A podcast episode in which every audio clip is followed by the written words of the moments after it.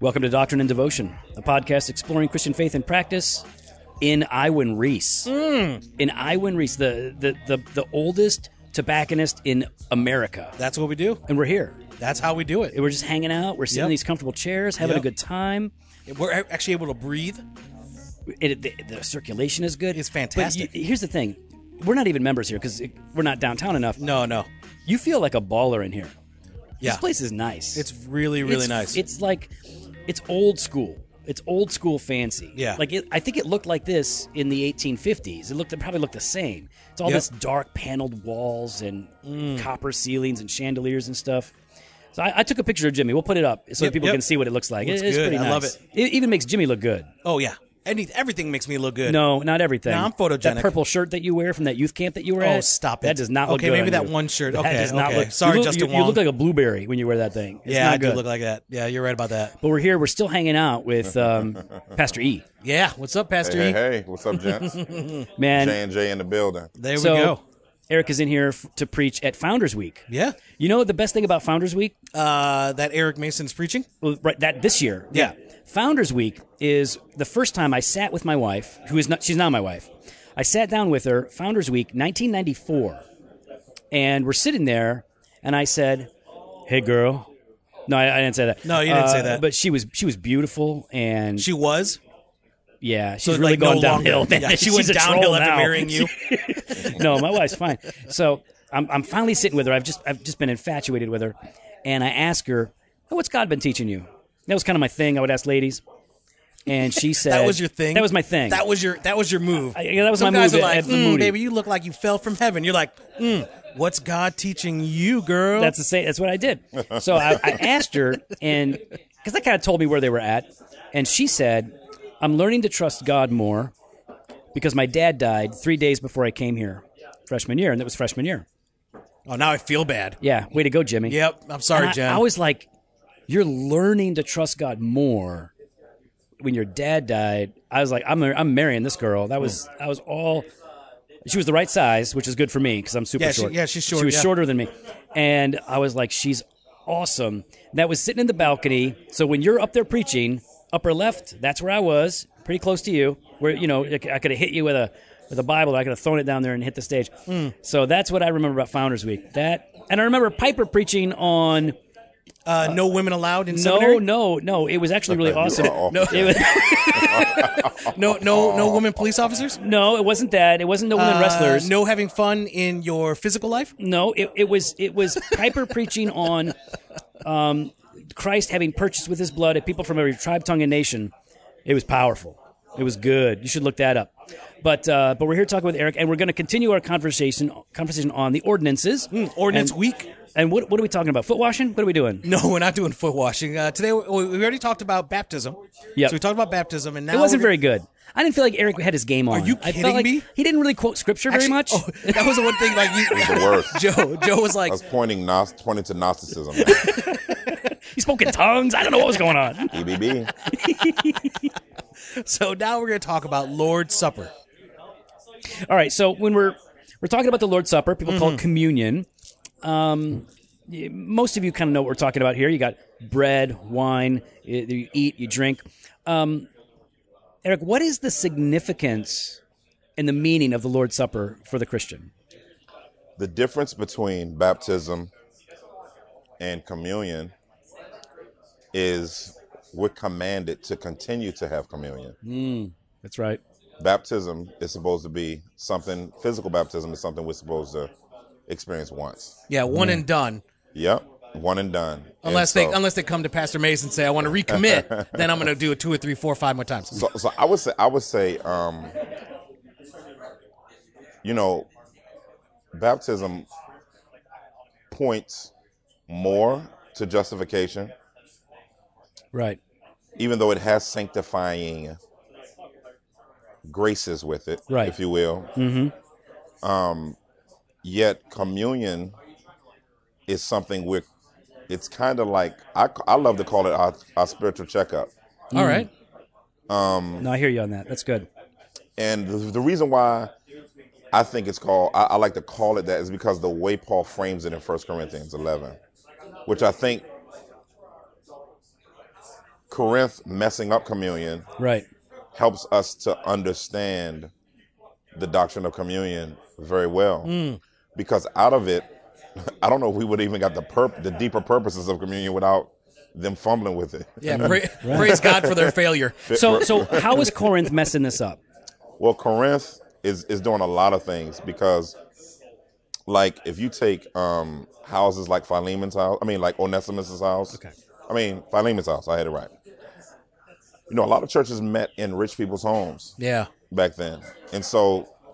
because you needed a big spot. Yeah, because in the center of the home was like their backyard, uncovered backyard, and the outer parts of the house was the actual house. So yeah, many people met for gatherings in the middle. Those that didn't, those synagogues that didn't turn houses because of persecution was made central places. And so, communion is the place that reminds us of our equalness and our need for Jesus. Yeah. And it's both communal and individual. So it's communal, it's individual in the sense where, well, let me start with communal. It's communal in the sense that we take it together. Yeah. I like the way Paul says, wait for one another, right? One of the one another's. I love that, wait for one another, right? When you talk about waiting for one another, it's almost like this synchronized swimming, if you will. Mm. That communion is us ingesting Jesus together, right? Yeah. It's the, even though the first communion, they I don't know if they ate, you know, at the same time. It seems like textually they ate at the same time, right? But it's us unifying around the fact that we all have to equally ingest Jesus, ingest him at the same time. Yeah. Even though we already have him, it's a continuous taking of Jesus. Communally. But when you look at individually, I think one of the things that gets left out of communion a lot is basically your need to have self-reflection. Yeah. Mm. About where you are in your sanctification. The first place I had communion like that, in the sense of every week. Yeah. Yeah. In college, I was in a Baptist church. They don't like every week. Yeah, they didn't do every week. But communion in the Baptist church was extremely serious. Yeah. I mean, the deacons had on white gloves. Mm. It's very well organized. It's treated with so much more respect than those of us who do it, I would say, weekly. Mm. But then when I went to Oakland Bible Fellowship while I was at Dallas Seminary, it was the first time, because Dr. Evans comes from a Brethren background. A lot of people don't know that he was Brethren. Mm. He was discipled in a Brethren church in Baltimore, and they did it every week, which I found strange at first. But when communion was always heftily explained, yeah. But then it was a pausing of the gathering, and they did it in the beginning of the gathering versus the end. Mm. So during the worship time, before the last song of worship, communion would commence, and during that time a song would be played and we would sing together, and we were given freedom. You could go to what we would call an altar or the front. All right. Yeah. You would see husbands and wives holding hands, taking their communion together, up there praying, getting more aligned with each other, individuals, singles, different people going to the up front or standing or kneeling and thinking heartily through. To me, it's the best communion I've ever seen, and still to this day being done. There would be exhortations given by Dr. Evans during communion, about hope, internal reflection, and pointing us back to the cross. It's just you gotta, if you never experience a Dr. Evans communion, you gotta go. So that's cool. That's very cool. And so with that, I think we have to understand this both for self-reflection and community unity. And so when I think of communion, that's what I think of. Yeah. Yeah. And obviously, you know, it's pointing specifically to the death of Christ, yes. Right? Yeah, yeah. So, I mean, it is this super, hyper, laser focus on the core of the gospel. I mean, absolutely. It is Jesus' death for you. Yes. Right? It's my body broken for you. Substitution is in there, the whole thing. So I love that, like what you're saying, it demands reflection. According to Scripture, it demands reflection. It compels us to draw near to Christ, mm-hmm. and it reminds us again what we always forget, that salvation is by grace alone, through Christ alone, right? That's right. Yeah. That's right. I mean, it is exciting in that way. Like it's serious, but it's joyful. It should move us to repent, even with tears, but it should also move us to tears of joy because we have this assurance. I can take this because Christ is mine. Yes. And that's why we make sure we distinguish it for believers and non-believers. Other thing, I think it's communal. It's reflective or internal reflective. But then it's eschatological. Right. Because Jesus makes a statement that I don't know if we all think of when we think of communion, but Jesus says, I will not drink of the fruit of the vine until I return. Yep. So Jesus is fasting from drinking now. Mm. Yep. I believe he's on the throne of David now. Mm-hmm. So don't rebuke me for that, but I believe he's ruling on the throne of David and he'll rule eternally, hand the kingdom back over to the Father, First Corinthians. But Well, he's not drinking. Jimmy is making up for it. Just for the record. Don't worry, Jesus, I got your back. So he's fasting, but he tells us not to. Yes. Yeah. Because he wants us to continue to remember him. And then one day he is going to bring the ordinance to a close in eternity. The ordinance will no longer have the same validation. Right. Once he drinks. In Revelation 19, the marriage supper of the Lamb, we will have our final communion service. Isn't that powerful? That's powerful. This is why we proclaim the Lord's death until he comes. Mm, that's right. That's the whole point. There is that eschatological focus. I love that you bring that up. So, I mean, you've talked about, you've talked about the bad example of Corinth. Maybe you could unpack for us some common ways where we blow it as a church. Like, that's good. This is important. This is a big deal. And so some churches take it seriously, some churches don't. What are the common ways, in your estimation as a pastor, that churches are not doing the Lord's Supper justice? Yeah, I think one time I got an email from a new guy at the church. I told him, you don't join a church and start asking the pastor crazy, start trying to jam the pastor. But it was all good. But he gave a good overview of some of the things he noticed in our communion where, because we do it every week, right? We have three gatherings. They're back to back. He was almost saying, Pastor,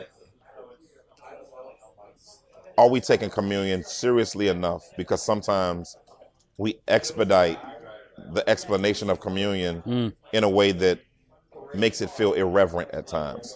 To make room for the next, so you're not going over for the next service. Yes. And so it was a good exhortation to say, let's not make communion feel like it's a tag on to the end of the gathering, but a culmination of the gathering. Just because you do it every week doesn't mean you're doing it right. Absolutely. But we think that way somehow. Absolutely. I would do it every week. Yeah. I'm not like them suckers only once a month or once a quarter. Yeah. Those lazy quarters. Yeah. And so I think that it's important that it doesn't become. We have to invoke people to reflection. One of the other things that I don't believe is that you have to be ordained to give communion. I don't think that's in the Bible. All right.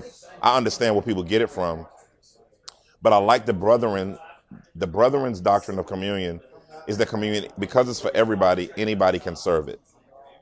Now, do you think I don't have a problem with that? But do you think that communion should happen outside of the local assembly? Would you be okay with it happening in a small group? Because I think there's possible evidence in Acts 2:42 through 47 that they did it in what we would call small groups. I don't know if they were meeting. I don't know if it was like our life groups or community, additional communities, what we called it or whatever. But I don't have a problem with that. One of the things that I love about the old traditional Black Baptist church is when a deacon would get ordained, the deacon would get a communion set. And one of the roles of the deacon was when they visited the sick who could not come to the gathering, they would administer the ordinance at their bedside, which to me is powerful. I've heard amazing stories of people about to go home to be with the Lord and they have their last communion and breathe their last breath. So I think that, I mean, to me, I just think that's a beautiful thing to be able to do it. I do want to, but we don't just make communion common in a way. We just pass our communion to our small groups and say, hey, dudes, communion to small groups. Yeah. But I think that we have to be careful of making communion common. And yet, I don't think we have to control it, communion, because like even in my conversion, which I was telling y'all in the last podcast about, some of my strengthening of memory was done by the memory of the things that was done in liturgy that were repetitious, that opened up. So I'll give you an example of a great thing that happened at our church. So when we first started, we were 50% new believers. People were coming to Christ like crazy when we first started. So 50%, I remember one Sunday, I said, how many of y'all trusted Christ while you were here? It's like 2 years in. And half the church raised their hand. That's awesome. I was like, wow. And that's New Testament revival. I mean, that's big. And so what ended up happening was we have college students come to our church because we're right by Temple's campus, 2 blocks off Temple, with 10 minutes from UPenn and Drexel, and other colleges are around. St. Joe's is not too far either. So Rutgers, Rowan, cross the bridge. Yeah.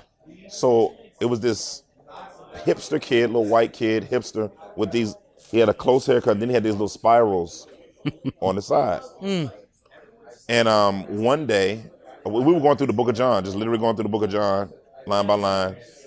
And he comes to me after communion one Sunday, and he says, Pastor, I took my first communion today. And I was like, really? He says, you don't know this, but I would leave right before communion because I'm Jewish.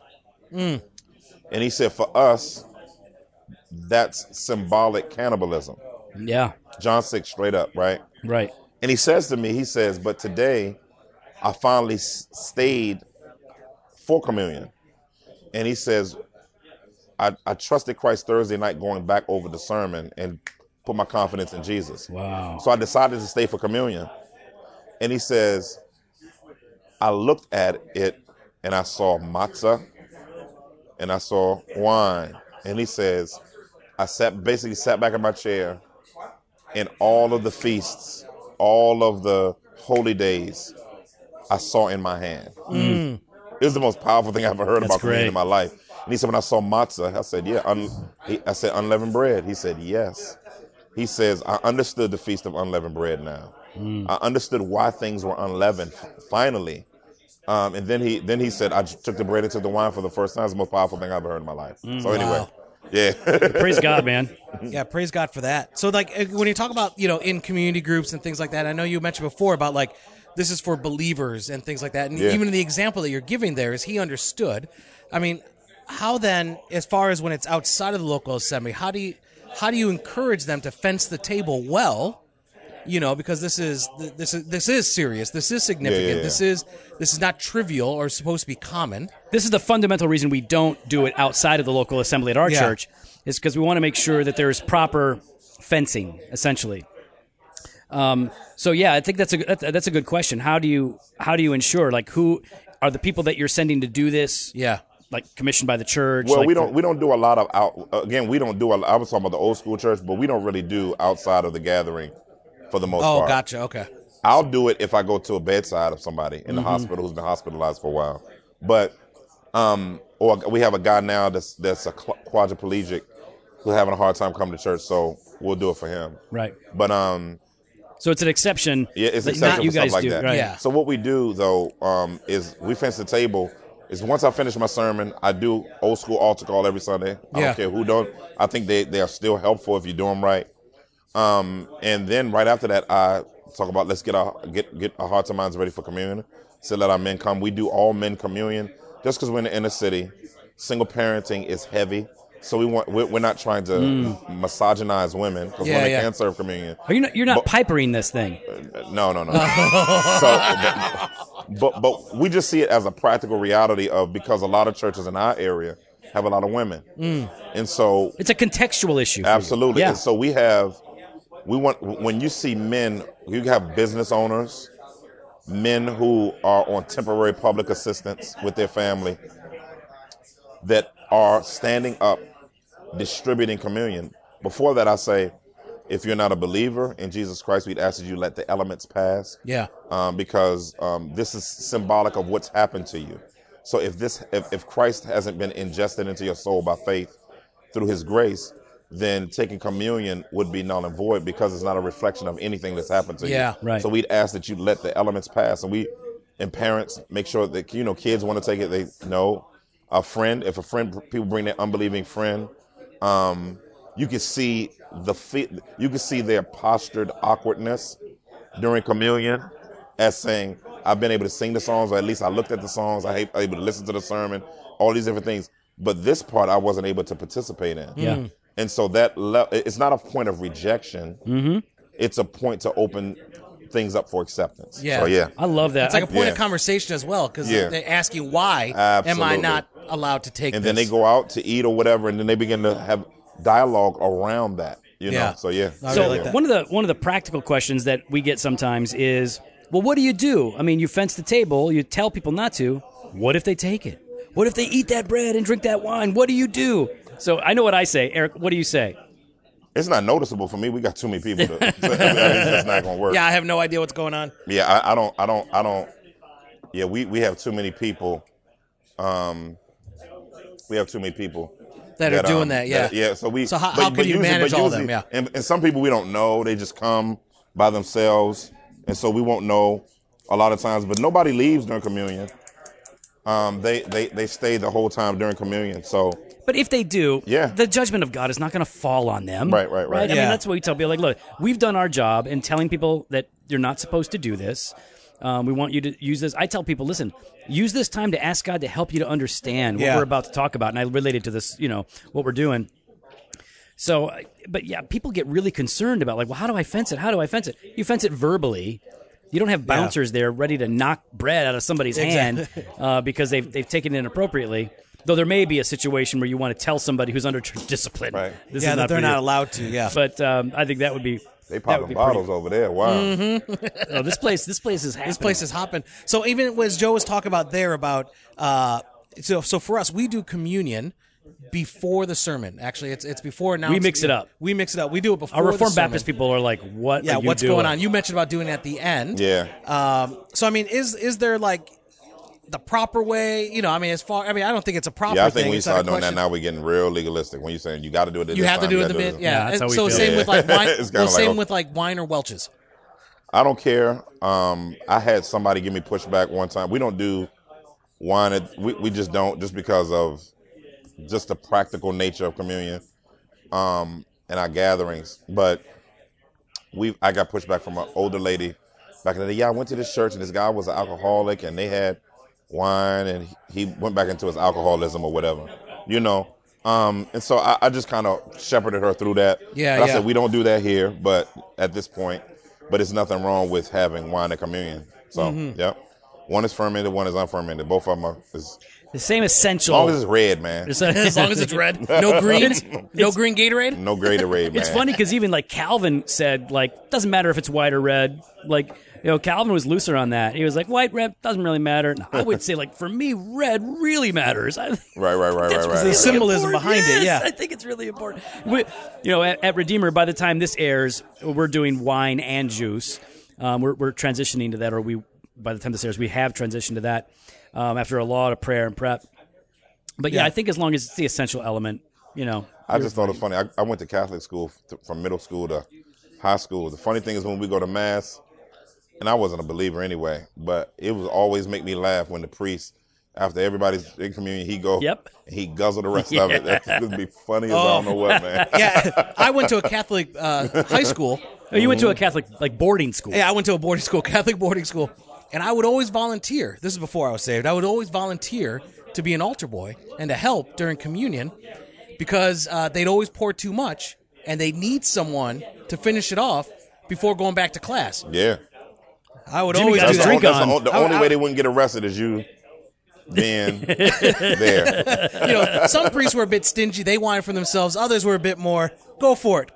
Because you were like, you could have it anytime. Mm-hmm. This blood, the blood of the new and everlasting covenant, is shed for you and for many, for the forgiveness of sins. Do this in remembrance. Plaid and go to mass. So what about, let's just talk about best practices. Like, yeah. You said best practices? Best practices. So we all seem to believe here that it's good to do it weekly.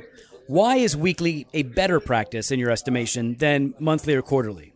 Because it narrows the reflection time down to a closer period of time where people are forced to do checkups. One time, when I first did fencing, the church I was in a 100-and-something-year-old church, my first pastorate in Houston, Texas, Good Hope Missionary Baptist Church. Shout out to Pastor DZ Cofield, the whole crew. But I started implementing fencing practices during communion because they put me over it.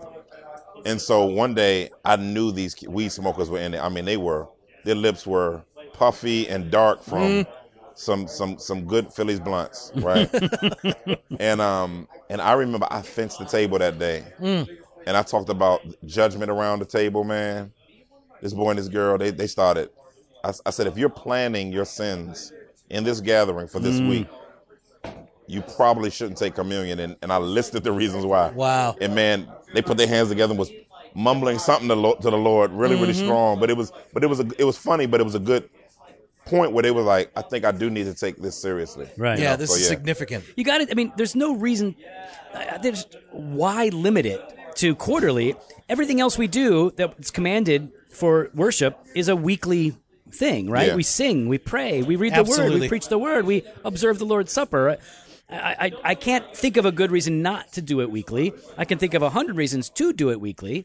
And I don't disparage churches that don't do it weekly. I think there's grace there. But I do think it is. I agree with you. I think it's a best practice. I think there's a second level of fencing we should talk about is there's non-believer fencing, but there's licentious believer fencing. And so when we talk about functional licentiousness within a believer's life, because I've heard Doug say, a guy that was nearing discipline, they fenced him from the table and basically said, you can't take communion functioning in the level. And we're not saying people got to be perfect at the communion table, right? But you're living in comprehensive, destructive behavior. So you're making a mockery of communion because you can't take communion not thinking about what Christ did for you and now what he needs to do for you now, which I thought was amazing. Just like repentance is a prerequisite for baptism, right? Repentance and faith, it ought to be for the Lord's Supper. Repentance and faith, it ought to be an ongoing reality. However imperfect that repentance and faith is, it's got to be there. But people, I mean, we've seen examples of church discipline and fencing the table. We've seen bad examples of every kind, in every network, denomination, where people just blow it. They get it wrong. So I think some people are afraid to practice discipline because they've seen it done poorly. I think people are also afraid because they're just cowardly. Well, yeah, some people are afraid because they don't want to have to tell people no. They don't want to deal with it. They don't want to deal with the repercussions or someone pushing back at them. Right. But that's the nature of gospel ministry is sometimes there's a really hard no. Yeah. There's a really hard word. Jesus was full of grace and truth, but that truth was sometimes really hard for people. Yeah. You know, and Paul had some hard words, for people as well as it relates to church life and membership and all of that. Yeah. So then along those lines then, like we've been talking about, baptism, we've been talking about Lord's Supper, and we've kind of been trying to push along and say, how should this impact our piety? How should this be impacting, our day-to-day in the days after communion? So, what would you kind of be encouraging believers as they've taken communion? How should that be impacting their walk? Yeah, one of the ways that we make it practical in is whatever the sermon takeaways are, we weave them into the communion communication. Good. So I don't always administer communion, but whoever's ministering communion, they don't re-preach my sermon, but they restate the homiletical proposition of the sermon. Yep. Because the only way we can do the sermon is through the gospel. Absolutely. So communion is the refueling of the soul to be... we're not transubstantiationists, but we... Right. You're off the podcast if you are. I'm telling you right now. We're shutting this down. But I would say, that it's very, very important for people to begin to think about their past week. And if you've had some failures this week, communion almost communicates a new start. Yes. Time to repent. Yes. You can repent. Yes. And you can have new start. So every week having communion, you get fed the word, you worship with the body, but then you're saying, man, how then now shall we live? Yeah. And how did we learn Christ? Paul says, you didn't learn Christ this way. Communion is a way to remind you of what way you're learning Christ, you know? And so I think that is, I mean, every part of the gathering is supposed to be gospel focused. The worship should at least contain songs. I don't think every song has to have the gospel in it. Like, I don't necessarily, that's not, I don't, we can have another. Just like every psalm doesn't have the gospel. Yeah. But I do think that I view the worship set as one song versus songs, and as journeys. But within that, we have the gospel within at least one or two songs, right? Oh, we're going to talk about this. Wait, we're going to talk more about that. We're going to be talking more about this next. And so, but then the sermon gospel, you know, even if you do announcements, there should be something about it that's redemptive in relation to the gospel within that as well. But then when you go to communion, communion kind of takes all of that as like a sniper shot versus a buckshot. Yeah, puts a fine point on it. It stuffed it into one bullet shell. Yeah. It sort of hits you right in the soul with everything. That's why we like to do it at the end, because we like it to be the sniper shot that you leave with. Right. Yeah. Wow. That's good, man. Yeah. That's beautiful. I love it. So when you're planting churches, right? You're coaching these guys, you're equipping these guys, you're sending them out to plant churches. What do you tell them about? I mean, how much freedom do you give them as it relates to church and worship and specifically the Lord's Supper? Do you expect them all to do it weekly? Like, what's your kind of... You know, to be honest, we don't talk to them much about it. I mean, they just learn from example. So they're going to do it every week. And they just end up doing it. It really hasn't necessarily been a training. I think just being in the church, they see the fruit of it. And they're like, I want to do this too. And so when they're in their preparing season, gathering season, then their launch season, I try to encourage them not to necessarily do communion prior to launch. Right. Yeah. Just because if you're not an official church, in my mind, I would love it if you don't do communion, so that people won't feel the launched nature of the church gathering. Mm-hmm. And then once you launch, then you have your first communion together, which is powerful. Right. Wow. On that launch Sunday, where you're saying we're having our first communion together. Wow. That says we're officially a functional location. Now we're a candlestick, or we're a lampstand now. Yeah, now we're a lampstand. Wow. So communion for us in launching is a way of saying we're officially saying we're a lampstand. Mm. And God's affirming that by 2 or 3 gathering in his name. Communion is one of the ways to gather in his name. Wow. So, I love it. So we, one of the things that we do at Redeemer is we frequently will, when we're doing communion, we'll tell parents, walk your kids through this. Like the kids are there, right? Like, you know, talk to your kids. If they're following Jesus and all that, of course, they're taking communion. But even if they're not, we want them, you know, after we do a little sermonette sort of with the communion every time, based on a passage of scripture, and it relates to the sermon. But we want the parents to also lead their family, if they've got their family with them, right? Lead their family through this, talk about it, you know, praise God for what it represents, and know, right? And this is like really big for me personally, to know that as we do this, we're drawing near to Christ, and Christ is drawing near to us. Like we are fellowshipping with Christ, right? There is this communion with Christ that is different than the rest of the week when we're doing this. There's something spiritual happening. Absolutely. So there is an impact on our souls. There is a sanctifying element. It's a means of grace.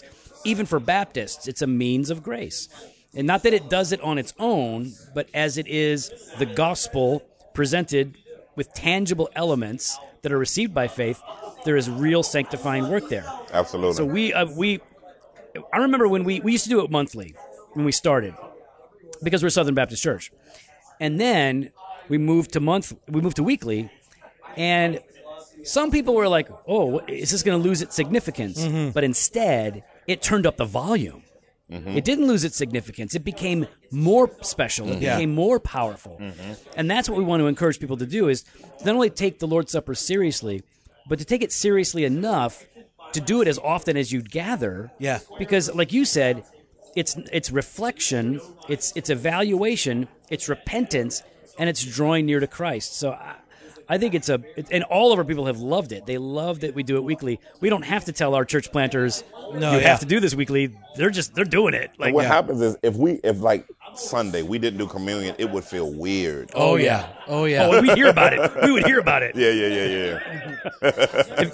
if we didn't do communion, we hear about it.